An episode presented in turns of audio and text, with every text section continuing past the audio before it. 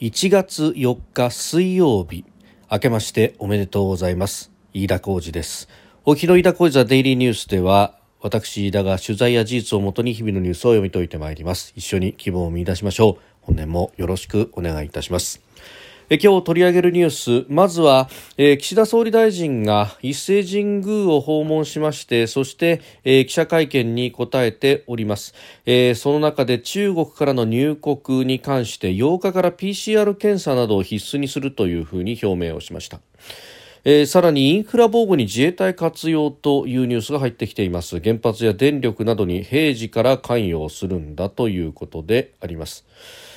えー、そしてアメリカの下院ですけれども議長の選出ができなかったということが出てきております。およそ100年ぶりの出来事であるということで再選挙になったということであります、えー、共和党多数派で造反があったということのようです。収録しております。1月4日日本時間の夕方夜の7時を過ぎたところです、第8回の今日の日経平均株価ですがすでに閉まっております、えー、前の営業日年末と比べますと377円64銭安2万5716円86銭で取引を終えました、えー、去年の3月15日以来およそ9ヶ月半ぶりの安値水準ということであります、えー、先に始まっていたアメリカの市場でも株安があったということでそれを受けまして主力株の一角売りが膨らんだということでありました。でまた為替替が一時129円台と130円台を割ることになってきて円高が進んでいると、えー、このあたりが輸出関連株にとっては重荷になったということでもあります。さて、まず取り上げますのは総理の内外記者会見の中からですが、えー、中国からの入国に関して、えー、水際対策を8日から強化すると発表しました。入国時に義務付けてきた検査をより精度の高い PCR 検査などに切り替えるということであります、えー、直行便での入国者には陰性証明の提出を求めるということだと。えー、いうところなんですが、うん、これ、あの、水際対策に関してはですね、確かに各国がやっているということで、例えば、韓国もですね、えー、香港やマカオからの入国者に新型コロナの検査拡大であるとか、あるいはカナダ政府もですね、えー、中国、香港、マカオからの渡航者に新型コロナ検査を求めるであるとか、あるいは台湾も香港やマカオを含めた中国からの入国に関して検査を求めるというような各国がこの水際対策をやっておりますが、日本に関してはなぜかですね、香港、マカオを除くというふうになっております。えー、これ、あのー、12月30日にですね、水際対策を始めた時から実はそうなっているということがあってですね、で、あのー、一方で、えー、香港やマカオはというと、えー、中国本土からの移動も含めてですね、えー、まあ、中国本土に足並みを揃える形で、え、検査の撤廃というものをすでに行っております。で、え、例えば香港と中国本土、まあ、その玄関口は深センという大きな都市になりますが、え、ここの間はですね、え、バスであるとか、あるいは鉄道等々の便でですね、え、相当頻繁につながっているということがあってでここで検査を撤廃ということになればですねもう往来はほとんど自由になってしまっているということで、まあ、中国本土と香港、マカオはその、まあ、少なくとも感染症の部分で言えばですねもはや一体でやんなきゃいけないというような形になっていた。しかもそれが、えー、香港で撤廃されたのは28日、29日の出来事であって、えー、30日からスタートした日本の、うん、この一連の措置に関してはですねそのの前にやってるものなので、えー、なぜこういう形になったんだというのは、まあ、当初から言われていたところであります。えー、ここが抜け穴になるんではないかと。で、逆にですね、まあ、中国サイドからしても、まあ、感染症対策として全部を占めるんだったらわかると。えー、香港、マカオを除く形で、えー、中国本土を狙い撃ちにするっていうのは、これは差別的な待遇だろうと、うん、いうような、まあ、ことを言われてもですね、えー、これは、まあ、ある意味致し方ないというか、えーえー、なぜこんなちぐはぐな対応をしてるんだと。しかも PCR 検査を求めるということでこの水際対策を、えー、厳しくしましたということを、まあ、国内的に岸田政権アピールしたいんでしょうけれどもこのちぐさぐさはですね、えー、逆に中国側から突っ込まれる口実を与えると、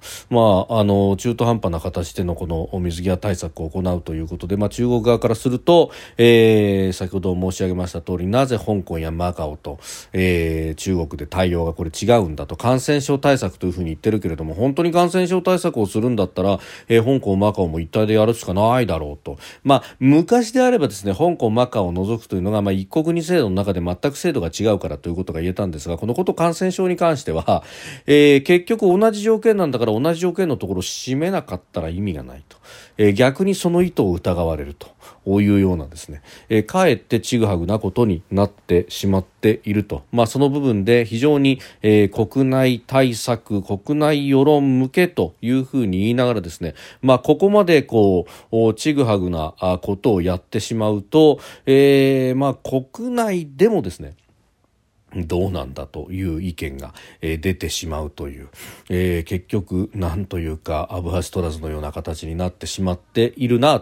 というのが、まあ、正直な感想であります。で、まあ、あの、水際対策を行っても結局、感染症を完全に止めることはできないんじゃないかというような、えー、ことがですね、もう指摘されておりますし、まあ、あの、ここでですね、入ってきた人たちを、じゃあ、隔離をするというようなことになっておりますが、えー、そうして入ってきて、まあ、仮に発症したということになった人たちや隔離をすると陽性になったという人たちに対しての,、まあ、その宿であったりとかですね、え、隔離施設の部分というのは、まあ、日本の税金で賄われると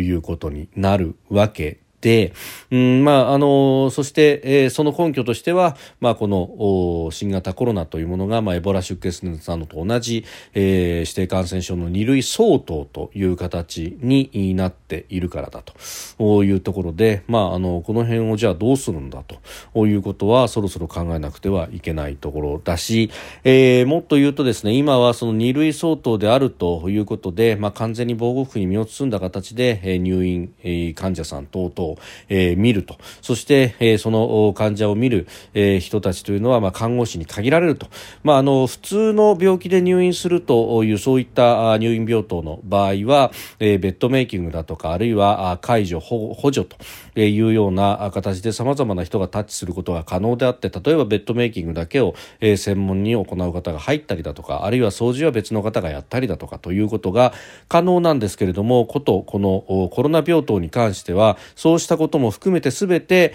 えー、看護師さんが中心にやらなくてはいけないと。で特にこの既往症があったりあるいはご高齢の方が非常に今は特にオミクロンになってからは患者として多いと入院してくる患者さん多いということになると、えー、看護だけじゃなくて介助の部分もですね、えー、やんなければならないとしかも防護服で完全に身を包んでやらねばならぬということになっていると、まあ、あのお医者さん看護師さんたちは4回目5回目のワクチンを打ってるにもかかわらずと、えー、いうことなどを考えるとですね今のままの運用でいいのかと、まあ、それによってマンパワーが割かれるし、えー、ベッドの用意する数というのも限られてしまうしと。いうあたりをですね、えー、一体どう考えるのか、まあ、その辺をも含めて全体的な整合性というところが非常に欠けている場当たり的だなということをまた念頭改めて思うニュースでありました。うんそれから場当たり的というとですねもう一つインフラ防護にも自衛隊を活用するという一部報道がありました、えー、原子力発電所など重要インフラ防護に自衛隊を活用する方針ということで、まあ、有事対応に限定してきた従来の方針を改めて立地する自治体で、えー、警察海保と平時からミサイル迎撃などを訓練するということであります、まあ、今まではこの原発等々のインフラ防護というと、まあ、警察の各都道府県警察の部隊、えーまあ、中でもですね、まああのかなり高性能の火器を装備してという形で、まあ、あの諸外国でいうところの特殊部隊のような訓練を受けた、えー、人たちがこの原発の防護に当たるというようなことがやられてきましたけれども、まあ、これも自衛隊でやるんだと、まあ、あのインフラ防護に関してはあ必要だというのは確かにそうなんですけれども一方で何でもかんでもこれ自衛隊になってないかというところは否めないと。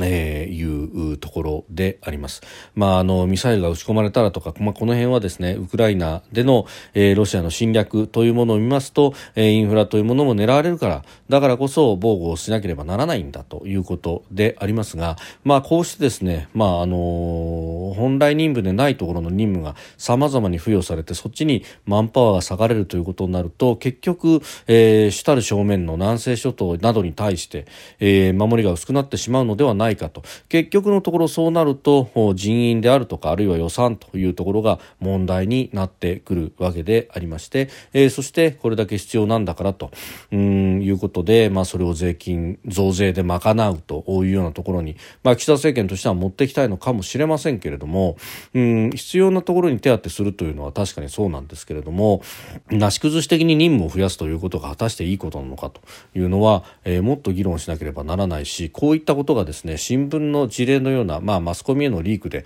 えー、既成事実が積み上げられていくという非常に昭和的な意思決定の仕方というのが、まあ、あ一言で言うと非常に、えー、ずるい。何かあの正面から議論をするということではなくてですね、えー、じわじわと脇から固めていくというやり方は、えー、かつてはそれで良かったのかもしれませんけれども今それをやるとこういうことがですね、えー、国民的の議論をきちっと経ていないというそしりは免れないのではないかと思うところであります。それからですね、えー、アメリカの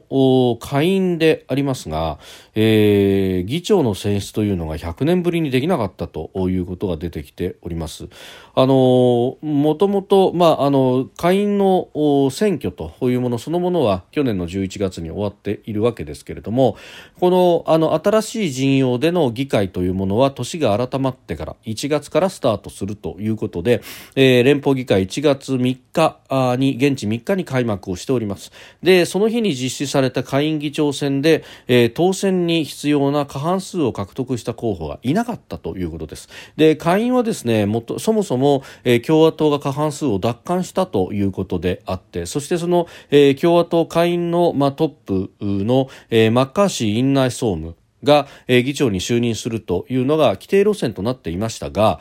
この議長就任に反対する共和党の一部議員が造反をして、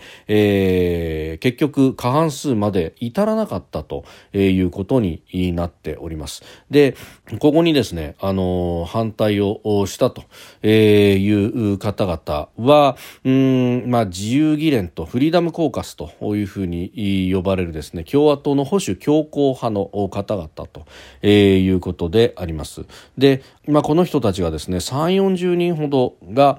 いて、で、えー、マッカーシー氏ではない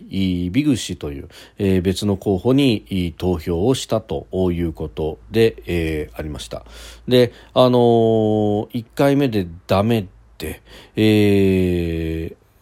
うんまあ、あの3日はですね3回投票を行ったそうなんですけれども結局過半数に至った候補がいなかったということで、まあ、現地4日に議会再開をしまして、出席議員の過半数を得る候補が出るまで投票を繰り返すということになっております。で、まあ、これ、あの、投票を繰り返すわけですけれども、えー、一旦造反した人たちが、まあ、矛を収めるなりということをするのに、まあ、何らかの取引を行わなくてはならないと。まあ、保守の強硬派の方々は、うん、アメリカ第一と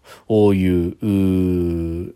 まあ、あ党勢というか、まあ、ポリシーを掲げているという中で、えー、例えばウクライナに対しての支援というものも、まあ、きちんと行わなければいけないし白紙の小切って出すわけにいかないんだともうこれは縮小すべきだということを、まあ、おっしゃっている方もいると、まあ、こういったことが取引の材料となるのか、えー、どういうことになるのかというのはちょっと政策全体にもこれは影響を与える可能性があるというところであります。まあ、かつて、まあ、例えば台湾がですねえー、李登輝氏が総統選に出るという直前あたりにアメリカあ、まあ、彼はコーネル大学の出身ですので、えー、そこを母校を訪問するなどでアメリカを訪問するということをやろうとしていた時に、えー、時のクリントン政権はあ訪米に対して非常に懐疑的だったと、まあ、当時の中国の、えー、江沢民政権などへ、えー、かなり忖度をしたということでありましたけれども、まあ、この時などもですね議議会のその政策のずれ。議会は台湾の李登輝さんを迎えるべきだという意見が多くそして、それに引きずられる形で、OK をしたというようなことがあり、まあ、それが第二次台湾危機ミサイル危機を迎えたのではないかというようなことも、まあ、言われておりますけれども、まあ、議会のその政策変更というものが全体のアメリカの、政策を変更させる可能性というものも秘めているだけにですね、まあ、この辺はウクライナ情勢等々を睨んで、えー、どうなっていくのかというのが注目されるところであります。まあ、これがですね東アジア情勢にもどう影響するのかというのをまた見ていかなくてはいけないのではないかというのも思うところであります。飯田浩司のデイリーニュース月曜から金曜までの夕方から夜にかけてポッドキャストで配信しております。番組ニュースに関してご意見感想飯田 TDN アットマーク Gmail.com までお送りください。飯田浩司のデイリーニュースまた明日もぜひお聞きください。飯田浩司でした。